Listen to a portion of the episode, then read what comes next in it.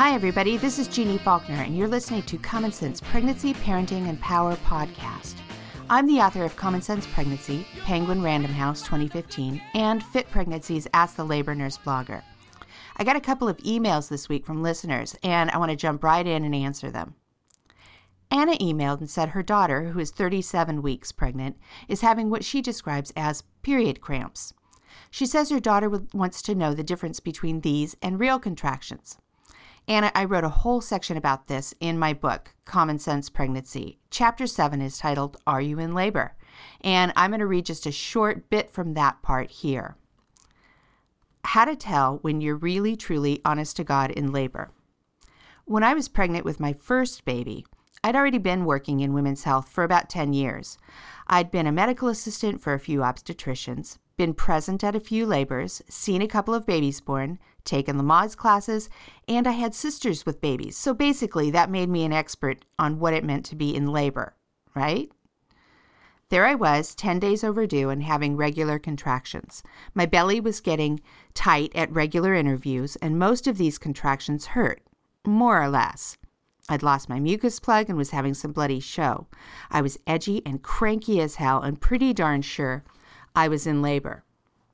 My husband dutifully timed and recorded my contractions all night long, and when, in the morning, I felt sure I was on my way, we drove to my OB's office for a labor check.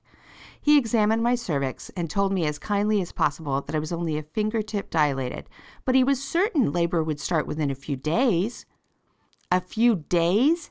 What the hell have I been doing here all this time if that wasn't labor? I'd been experiencing what we call pre labor. The medical term is prodromal labor. That's the disorganized, time consuming, annoying, and exhausting preamble to real labor. It's not false labor. These contractions are performing important functions.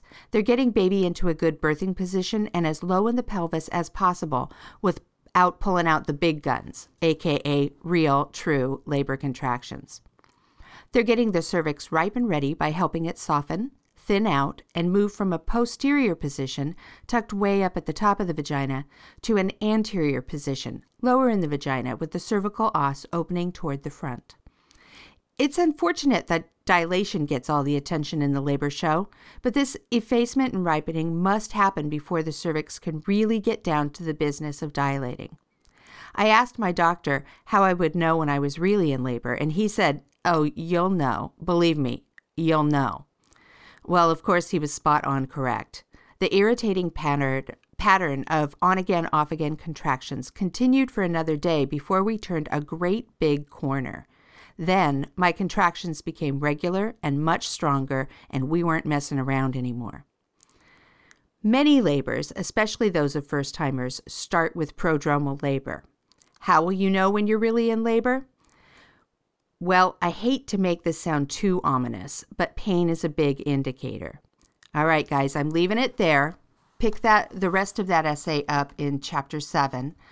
Um, Anna, tell your daughter from me you'll know. Believe me, you'll know. So another email came from Terry, who says she's 35 years old, has a good job, and a sweet little condo that she bought all on her own. She has family close by, really excellent friends, and a five year old Boston Terrier. What she doesn't have is a husband and a baby, and she really, really, really wants a baby. She's not so sure she wants a husband. Her question Am I crazy to sign up for single motherhood? I want a baby more than anything, but I don't want to wait around forever for a perfect partner. I want one now. Should I? 35 seems to be a magic age that makes a lot of women really think about whether or not they're going to have children. Time's moving by, and if you're going to do it, you better not wait too much longer. Sure, infertility treatments are amazing, and women well into their 40s are having babies these days, but it's an expensive and intrusive option that most women describe as fairly unpleasant. If you can get pregnant on your own, that seems to be by far the easier route, at least for most women. Terry, I have no idea if you should become a mother all on your own, but I bet you know. It sounds like you have all the pieces in place a nice home, a job, community who can support you if you decide to raise a baby solo, but only you know if it's something you want to do on your own. If you do opt for single parenthood, you'll be joining a lot of other families. According to the U.S. Census Bureau, out of about 12 million single parent families in 2014, more than 80% were headed by single mothers. I saw an essay posted this week on rattle.com by a poet, author, and writer, Khadijah Queen. The essay is titled Mothering Solo, and Khadijah had some beautifully on point things to say about the experience of single motherhood, and I want to get her on the phone to share her insights. Hi, Khadijah. Hi, Jeannie. How are you? I'm good. How are you? I'm good. Now, you and I, um, I'm going to read your bio in just a second, but I always like letting readers know um, how how we I connect with the people that come on my podcast. And you and I are basically just acquaintances on Facebook. Right. Yeah. And I saw that you posted um, a link to a really powerful essay that I want to talk about. But first, let me just tell my readers who I've got on the phone, or excuse me, my listeners. Khadijah Queen is the author of four books and four chapbooks, most recently, Fearful Beloved in 2015. In 2014, she won the Leslie Scalapino Award for Innovative Women Performance Writers, and the Relationship Theater Company staged her verse play, Non Sequitur, at Theater Lab, New York City, for a 10 day run in December of 2015. Woohoo! Individual poems and prose appear in Fence, Tin House, Best American Non Required Reading, Memoir, and The Force of What's Possible. Her essay about single motherhood, Mothering Solo, appears in Rattle, and that's the essay that caught my eye. Um, she serves as board chair for the feminist publisher Kore Press and is core faculty for the new low resi- residency Mile High MFA program at Regis University. Her fifth book, I'm So Fine, A List of Famous Men and What I Had On, was a finalist for the National Poetry Series and will be published in spring 2017 by Yes Yes Books. Whew! You've got a strong bio. I write a lot. Yeah, yeah, yeah. Well, you and I have so much to talk about today. Yes. Um, and I don't want to read um, Mothering Solo on our podcast today because I want to. I want people to go to Rattle and read it for themselves. right. Um, so if they go to rattle.com and they put Mothering Solo into the search bar, they'll find you, won't they? Absolutely. Great. Yeah. Well, you have a you have a little boy, is that correct? I do. He is now a teenager. Oh yeah, how old? He will be 16 in March. I have a daughter who will be 16 in February. Oh, how awesome. How you doing, teenage teenage mom? I, you know what? I love the teenage years. The only thing is trying to feed him. Oh my god, I know. It's intense, isn't it? it is a nonstop job, I, and he feels badly about it. It's so funny. He's like, "I'm hungry again." It was like two hours before I had made this big elaborate dinner. He's like, "I'm sorry." I know. yeah. Yeah.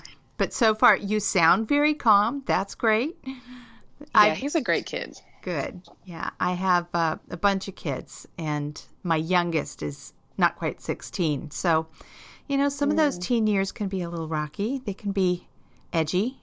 Yeah. Yeah, yeah. Well, so far, I so good. so far so good. Good. Good. well, if you've already got him to 16, you're well on your way. Yes, I'm, I'm. I stay on him. That's one of the things that I do. I'm kind of. He, he might call me a little overbearing, but it's with care. Yeah. And you know, I admit when I'm wrong, or I'll check with him to see how he's doing about how I'm behaving. Sometimes, you know. So we're good. Well, good. Good. You're on your way. So, I want to talk about the essay. Yes. Um, and I really loved it because it knocks stereotypes and prejudices about single parenthood just out of the park. And when you talk about society's expectations and judgments regarding single parenthood, you were spot on and very poignant. And I can't speak from experience. I've I've been married for a long time and you know raised all my children with my husband, but I spent 20 years as a labor and delivery nurse, and mm-hmm.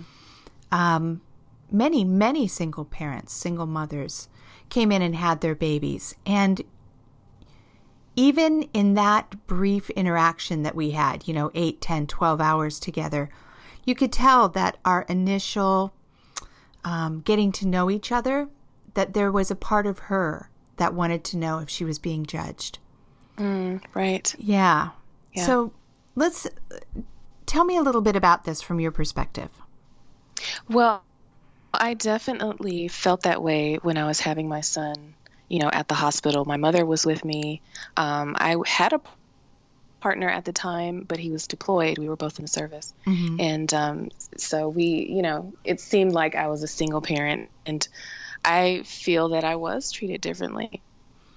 Oh, you do? You feel like but you were treated instead of it making, oh, yeah. Oh, oh absolutely. Wow. Tell me how. Yeah. I, well, I was told to go to a different hospital first. Whoa. I was not given pillows. I was not allowed to sleep. I was not allowed to um, comfort my child when I heard him crying. They like kept him in there, you know. And then, but when my mother was there, it was a lot better because she would advocate for me. Wow. But it went, yeah, it was not the best experience. What what state did you have your child in? In Virginia. Huh.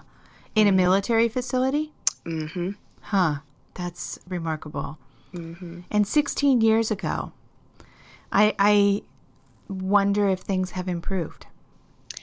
Well, maybe. I don't know. I would like to think that they have. You know, I would hope that they have.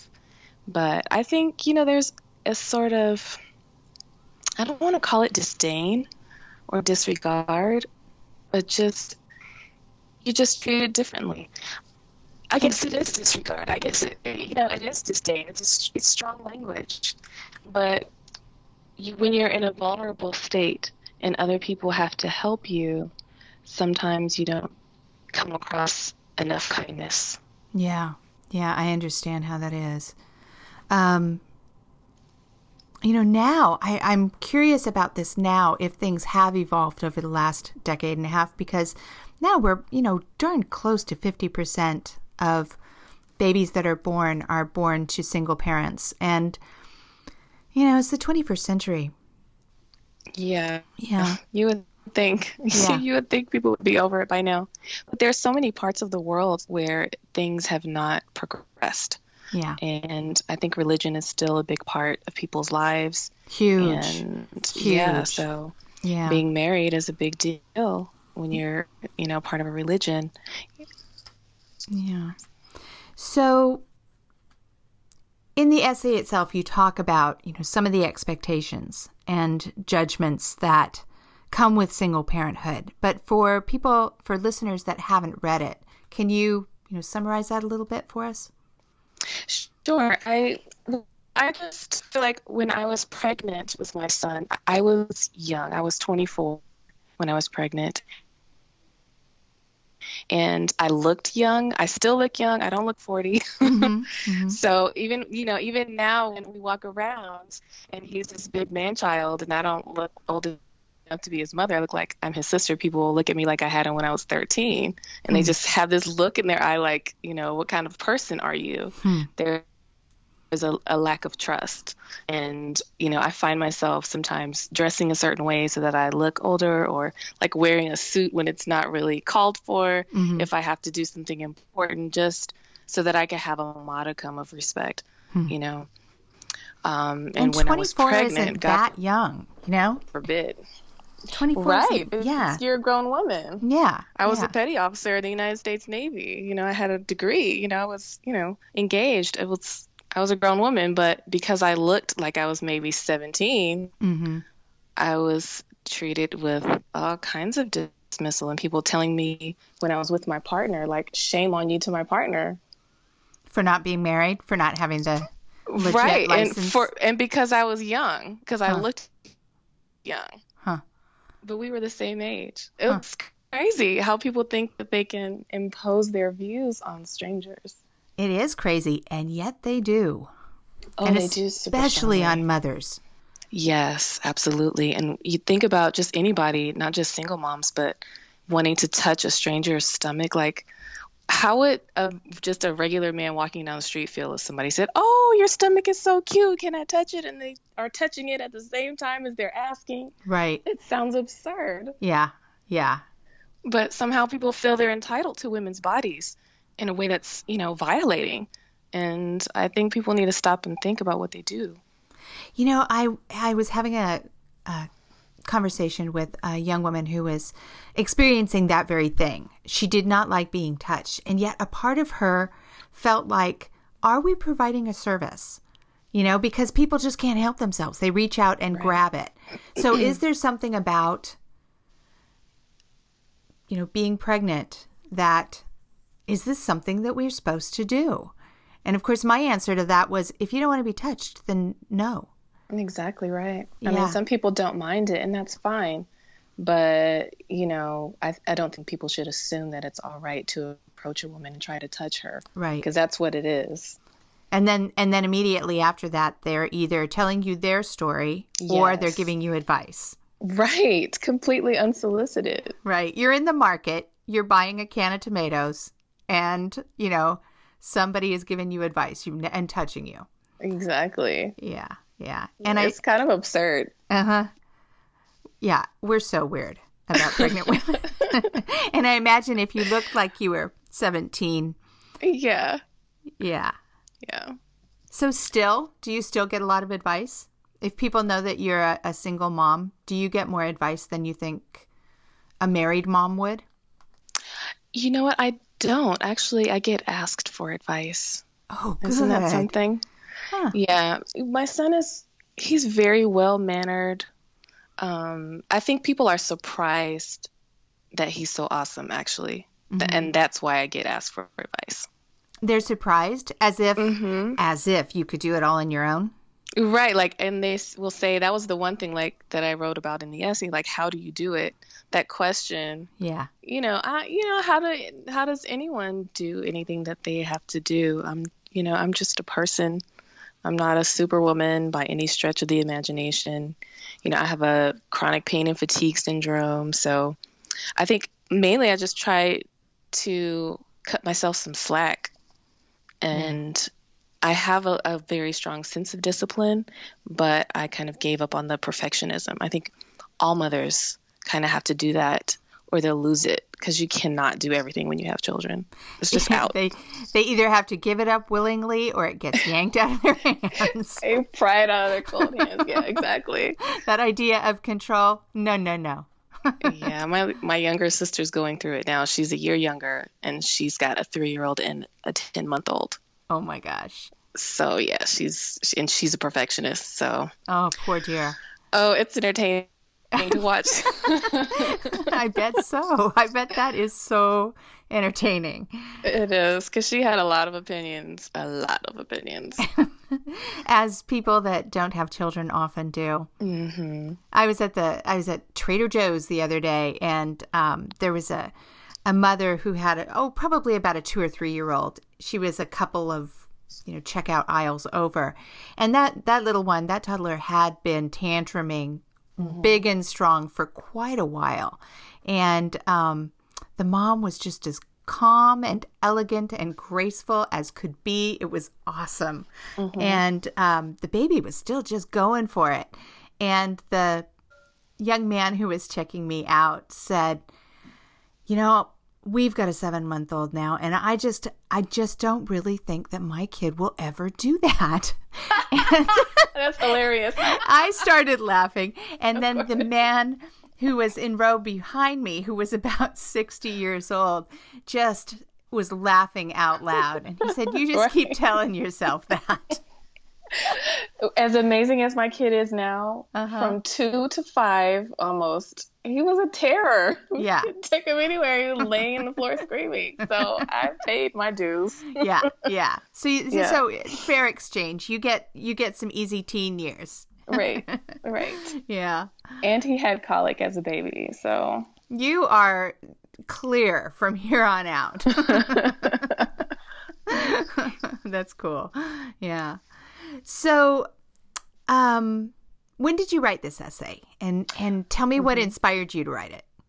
Well, I was on an academic panel um, for the Association of Writers in Writing Programs uh, conference, which is annual. Mm-hmm. And I believe it was the one in Boston in 2013, if I'm not mistaken. There was a panel for um, mother poets, and it was about how do you balance your writing and how do you and mothering? Like how do you get it done? How do you take care of your child and take care of yourself and still be creative? So that was the impetus for the essay and all of the panelists um, wrote about it and then rattle did a special issue on single parenting. Mm-hmm.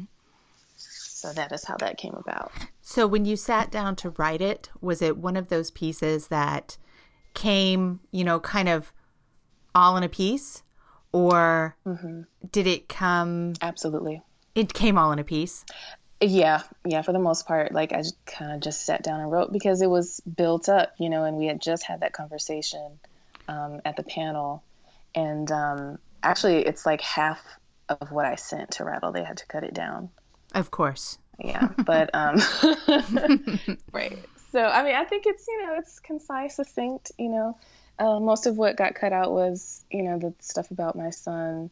Um, you know, being a black man in America, like raising a black man in America is kind of a scary thing sometimes.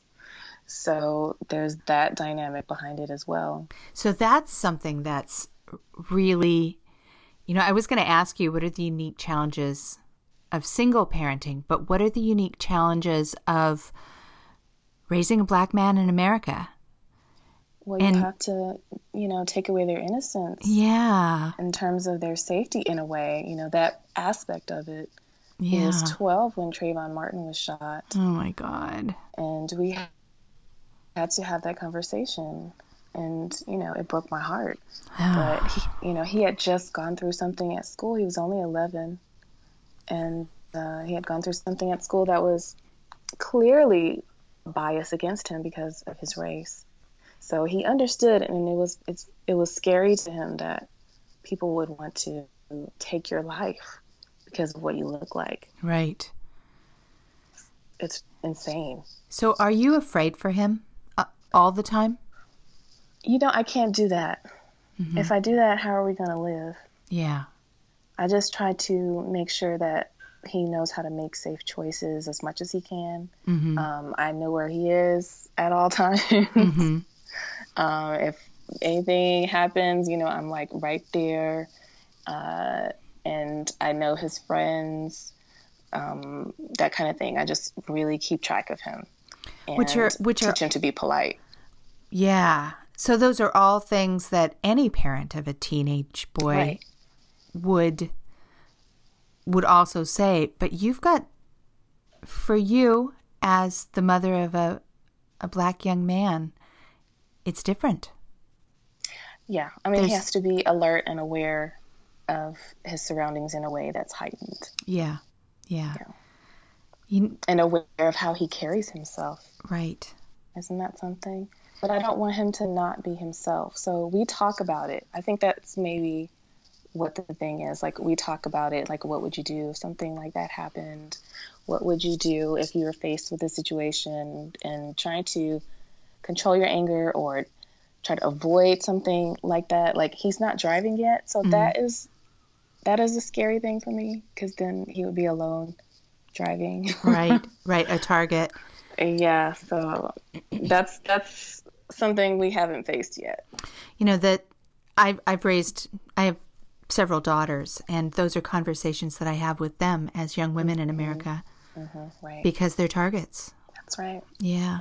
Yeah. Think about that young woman that was just shot, right? Yeah. Yeah. Just mm, Yeah. Raising children in America. yeah. Yeah.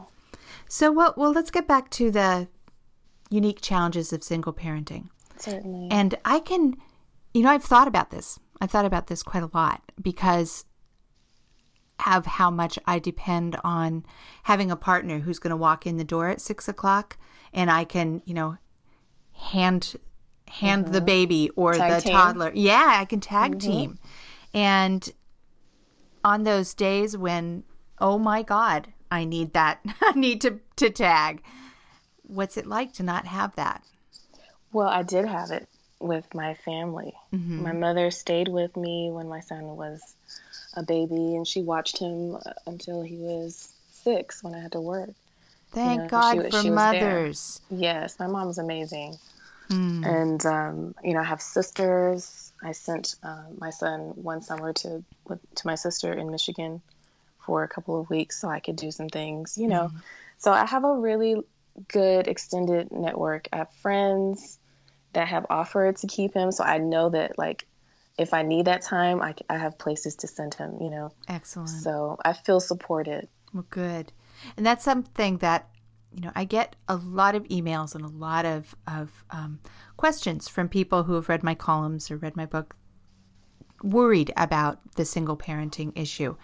And the best piece of advice that I can give them is be confident. You have the same mothering skills as somebody who's got, you know, a ring and a license, and the same motivation, same inspiration, and same love for your child that guides every mother. What you need is a community. Right. So grow that. Be active about it. Start looking around at the people that are in your family and in your friend group and in your community. Who do you want more of and who do you want to them to be in your children's lives? That is crucial. Yeah. And I think it's difficult sometimes for women to ask for help. Mm-hmm. Even if people say no, I mean, ask anyway. If you're afraid they're going to say no, you know, let them have that, you know, space. Fine if they say no, but you asked. So just ask. do you think that they're afraid to ask for help because of the judgment and stigma? As if I believe so. That's part of it. But You I think think so? we're sometimes acculturated to think we have to do everything ourselves as women. Oh gosh, yes. Yeah. So we have to get over that too. When you're a mom, you know, you're in the trenches. That's Especially when they're little, you have to ask for help. So did you say that you're 40?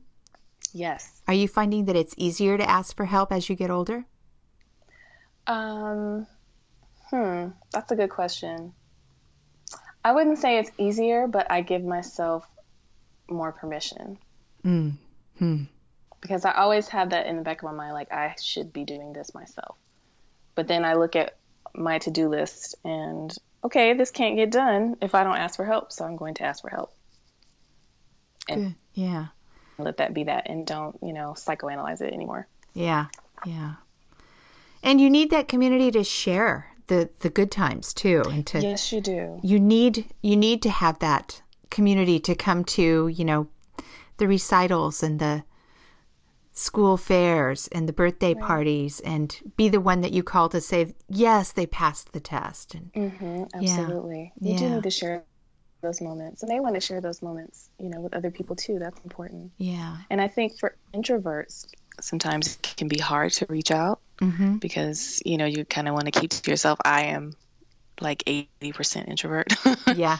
So, you know, I understand that challenge, you know, of trying to grow a good community, but I think if you can find your tribe of people, then it makes it a little easier, you know, your tribe of introverts, Mhm. you know, so to speak. Yeah. But you definitely, definitely, without question, need people Yeah. to help you. Yeah. I can't even say that enough. Yeah, it's key, it's key, regardless if you're if you're single or or not. That's right. But even more so, probably if you're single. Yes. yeah So, in in the essay, you talk about the public-private convergence of mothering. What? Mm-hmm. Tell me tell me more about that. Well, it's physical and it's emotional, right? Because Right. your emotions are so close to the surface when you're pregnant, like to the extreme. And then when it's about your children, as you're, even as you're older and they're older, it's still, that's like the deepest love that you're going to have is for your children. So if somebody is judging you or questioning you about your children, your emotions come out in public in a way that can feel like, you know, it's violating Mm-hmm. and the physical part where you have to wear a ring if you're married and have a license and if you don't have those things people are thinking less of or differently about you Mm-hmm. um, i find it problematic because you should not have to have the state's permission to exist and neither should your child Mm-hmm. Mm-hmm. and that's what it seems to boil down to to me. That's a that's a powerful statement.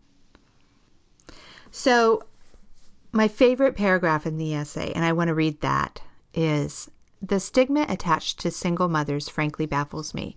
The most prevalent question I've gotten as a single mother, how do you do it? My answer, one thing or two or seven at a time, minute by minute, shoelace by shoelace, tantrum by tantrum, laugh by laugh, story by story. I order out, I cook a bunch on weekends, I pass out with my clothes on, I let some things slide, or stay up late to finish. We as parents repeat ourselves, and it's a good thing. We're teaching our children how to live. Thank goodness each day we get another chance at almost everything. Some of that we've already touched on a little bit. Um, some of it we haven't. I, I love that you talk about the repetitiveness of parenting. Yes. I mean, it can be t- tedious a little bit because of that, but it also, you know, you're you know you're going to do it again the next day. So if you screwed it up today, you've got another chance tomorrow. Exactly. Exactly. You can turn it around. It's kind sometimes it's how you look at it.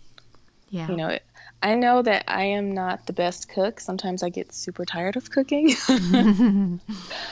and especially now because my son eats 8 times a day. Yeah. But, you know, you just kind of have to figure it out. That's the thing about being a parent. You're like your mistakes are on display Right. for your children and for other people.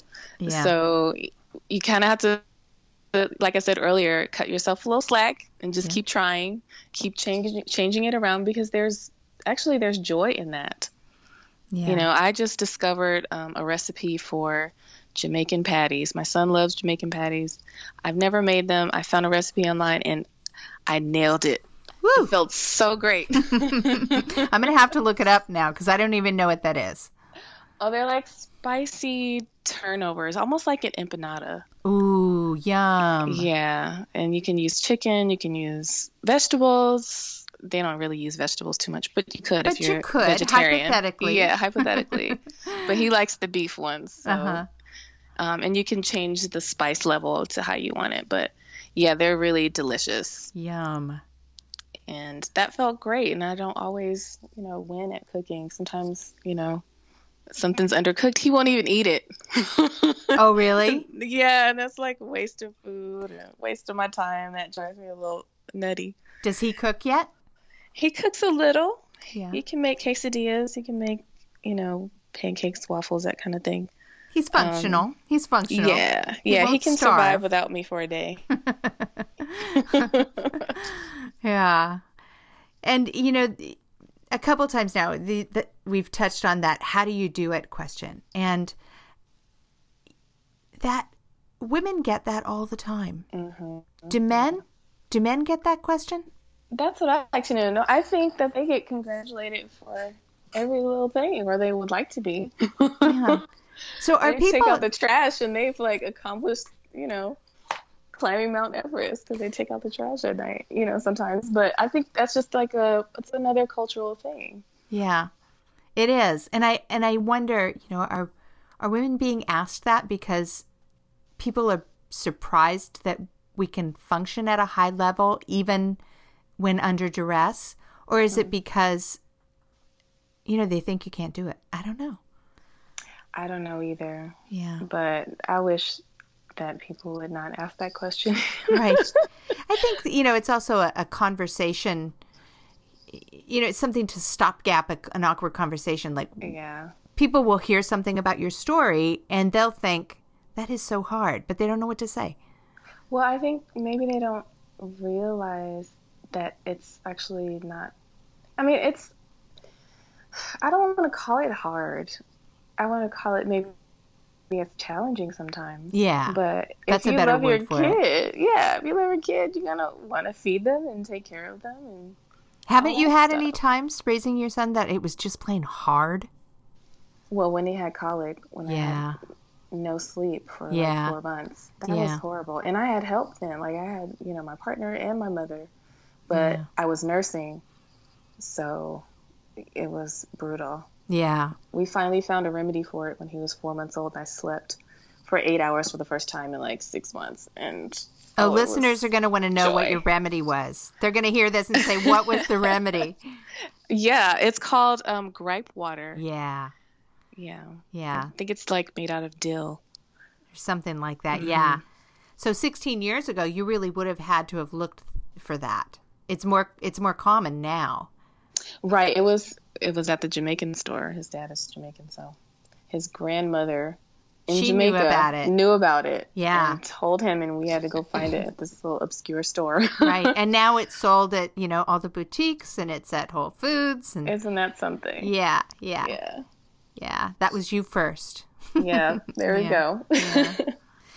So, Khadijah, what else do you want listeners to know about you and the work you do and your motherhood? Well, I think um, I love being a mom. It's actually one of the best things that I've ever done. And I wouldn't trade it for anything. And you know what's cool about being a single parent is that you don't have to fight with anybody else about what you want to do with your kid and decisions you make. Mm-hmm. it's it's falls on you, which can be difficult, but you also have a kind of autonomy and you're a team Mm-hmm. with your child in a way that maybe you may or may not be if there are a bunch of you and you have a partner that you have to focus on. Mm-hmm. So that's what's cool. Um, one thing that's cool about being a single parent. Um, I think I touched on it earlier when I was saying that yeah, I'm just I'm just a person. Yeah, I'm Yep. not a, I'm not a superwoman. Just a lady no- doing her thing. yeah, you know, I don't have like an extra strength gene that makes me okay to be a single parent and someone else not. I think you do what you have to do Right. when you're a parent. Yeah. Yeah. And it's, I don't want to say it's not that big a deal. I mean, because it kind of is. It is. but- Yeah, yeah. And I think we ought to give ourselves credit for what we do as moms. Mhm. We're, we're acculturated to downplay our accomplishments in some ways. And um, modesty can be a way of erasing yourself. Right. So, yeah, I feel pretty good about the things that I've accomplished, and I think that my son is proud of me also, and he has a sense of what is possible because he's seen me overcome many things, Uh huh. and and to write books and have a play in New York, and still while I'm while I have disability and I have a full time job, so. That is Yeah. pretty remarkable. That's a lot. That's really cool. It's a lot. It's a It means. I go to bed really early. yeah, I understand. Yeah. Yeah. When do you write? Um, I usually write in bursts. So, like summer of 2014, I wrote. I finished four books. In I have- one summer? Yeah, I had been writing them. You know, they all, were all in various stages of completion, but I just finished them up that summer. I just had a mode, Wow. and um, so now I think I can take my time a little more. And sometimes I'll do this thing called the Grind Daily Writing Group. hmm and we're a group of writers that email each other our poems. So we break out into subgroups by genre hmm and whether or not we're revising, and I just commit to that month of writing every day. So I do that four times a year ish. hmm And then you write professionally. That's your day gig too, correct? I'm an editor for a finance company. Got it. Okay. So it's words, words, words all day long. Basically, Yeah. I can relate. That's what I do too. yeah. Yeah.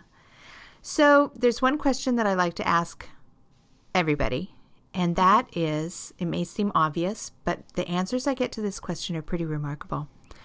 Where are you in your life as a mom? I think I'm transitioning. I'm seeing like what's going to happen.